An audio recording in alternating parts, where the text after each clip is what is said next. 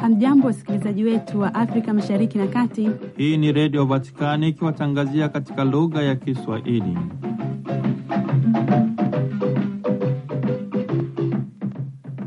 Karibu mpendwa msikilizaji na msomaji, dominika hii ya sita ya mwaka B tunakamilisha sehemu ya kwanza ya kipindi cha mwaka tukielekea kipindi cha Kwaresma na hatimaye kipindi cha Pasaka. Katika dominika hii tunamwona Yesu tabibu akiponya magonjwa ya mwili na roho, na pia kurejesha amani na thamani ya utu wa mtu, heshima na haki zake msingi, kwani ukoma ulikuwa ugonjwa mbaya sana. Ambaye alithibitika amepata ugonjwa huu alitengwa na jamii. Hivyo Yesu anapokea ombi na kumtakasa aliyetambua ukuu wa Masiya huyu wa Nazareti. Leo Mama Kanisa anaadhimisha siku ya 32 ya wagonjwa ulimwenguni inayonogeshwa na kauli mbiu si vizuri kwamba mwanadamu awe peke yake, uponyaji wa wagonjwa katika kuponya mahusiano. Baba Mtakatifu Francisco anakazia umuhimu wa kushinda upweke katika maisha, thamani utu na heshima ya mwanadamu. Anakazia ukaribu wa huruma na upendo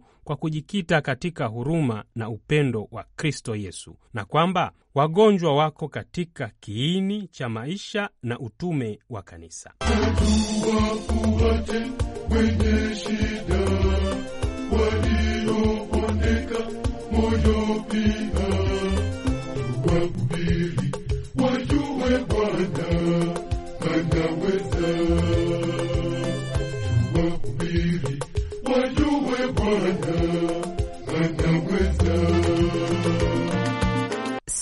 La kitabu cha Walawi. Bwana alinena na Musa na Haruni na kuwaambia, mtu atakapokuwa na kivimbe katika ngozi ya mwili wake au kikoko au kipaku king'aacho, nalo likawa pigo la ukoma katika ngozi ya mwili wake, ndipo atakapoletwa kwa Haruni kuhani au kwa wanawe makuhani mmojawapo. Yeye ni mtu mwenye ukoma, yu najisi, na kuhani hana budi atasema kuwa yu najisi. Pigo lake li katika kichwa chake. Kisha mwenye ukoma aliye na pigo ndani yake, nguo zake zitararuliwa na nywele za kichwa chake zitaachwa wazi, naye atafunika mdomo wake wa juu, naye atapiga kelele, ni najisi, ni najisi. Siku zote ambazo pigo li ndani yake, yeye atakuwa mwenye unajisi, yeye yu najisi. Atakaa peke yake, makazi yake yatakuwa nje ya marago.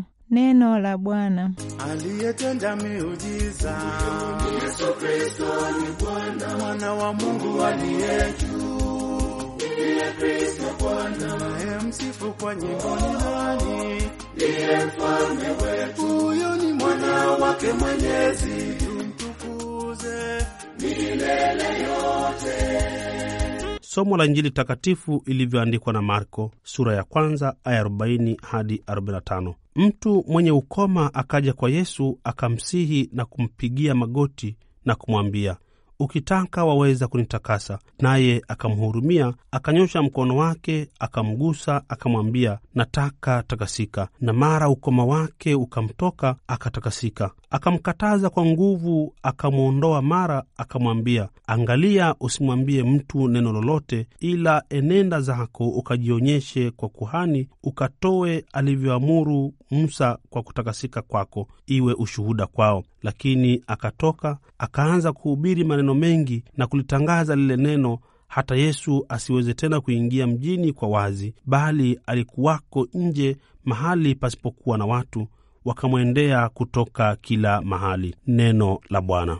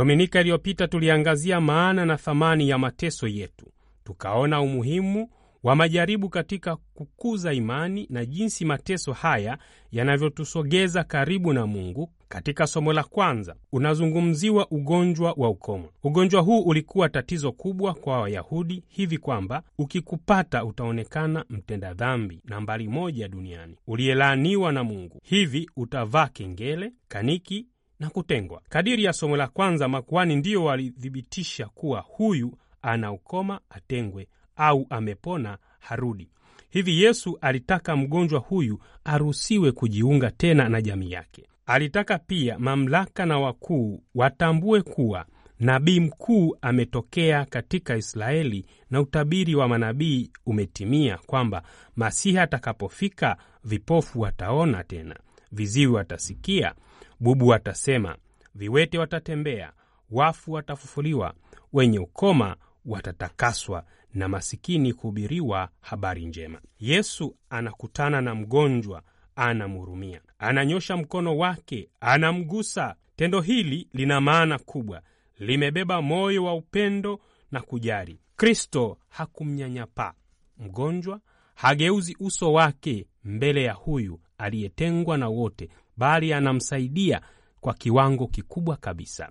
Hapa tugusike wote, tukutane na wenzetu wenye shida, tusiogope kunyosha mikono yetu ya msaada kadili tunavyoweza. Yesu anatufundisha namna ya kuishi na wenye shida, ili nao waonje joto na thamani ya upendo. Hata hivyo, yule mkoma hakai kimya, anatangaza habari hiyo kwa kila mtu, hivi kwamba Yesu analazimika kujitenga na watu. Mwanzoni mgonjwa huyu alitengwa sasa amepona, yupo tena kwenye jamii, lakini Kristo anachukua nafasi yake akijitenga na jamii. Maana yake Kristo anawatoa watu kwenye dhiki na anachukua nafasi zao. Hakika ameyachukua masikitiko yetu, amejitwika huzuni zetu, atawafanya wengi kuwa wenye haki, naye atachukua maovu yao. Huyu mkoma alipata furaha kisha kuponywa, nasi tumeponywa ukoma wetu kila mmoja kwa kadiri yake. Bwana Yesu ametugusa katika nafasi mbalimbali za maisha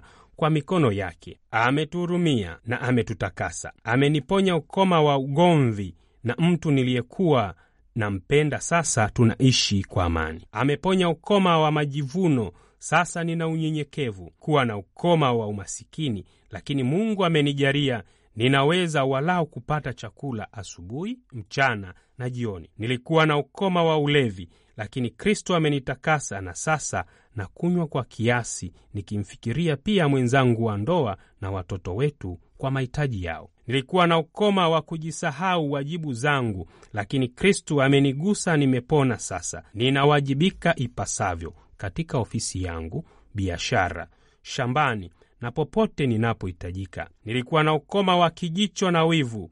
Kristo ameniponya na sasa nafurahia maendeleo ya jirani yangu.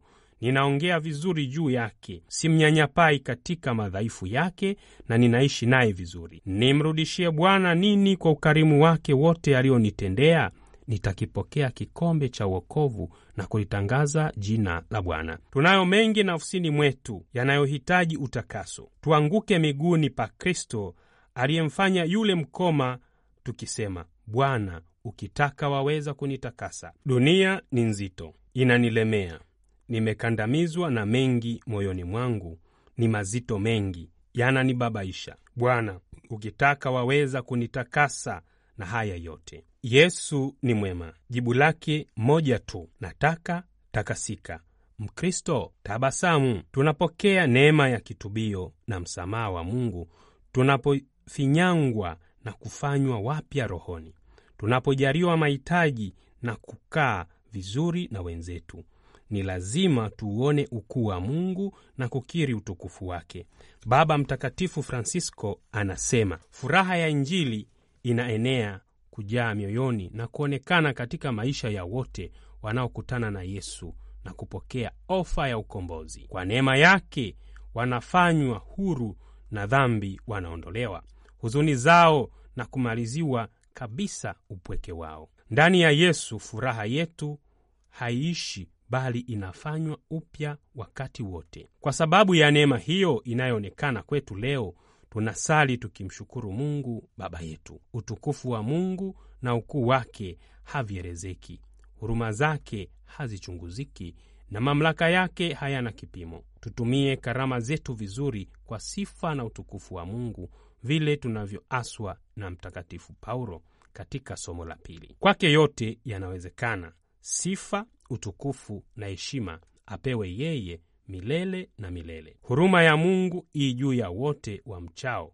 wamwendeao kwa mioyo mitulivu na unyenyekevu, wakisema, Bwana unihurumie mimi mwenye dhambi. Tufungue mioyo ili nguvu ya uponyaji penye rohoni mwetu na kutujaza neema ya kimbingu. Tushike neno la Mungu na la Mtakatifu Paulo anakazia anaposema, mlapo au mnywapo au mtendapo neno lolote, fanyeni yote kwa utukufu wa Mungu. Amina. Kwa niaba ya Sista Sofia Stefano Gura na Padi Pasco Ihondo, ni mimi Padi Joseph Luela, kibarua wa Kristo, Radio Vatikani, nikisema tumsifu Yesu Kristu, Laudetul Yesus Kristus.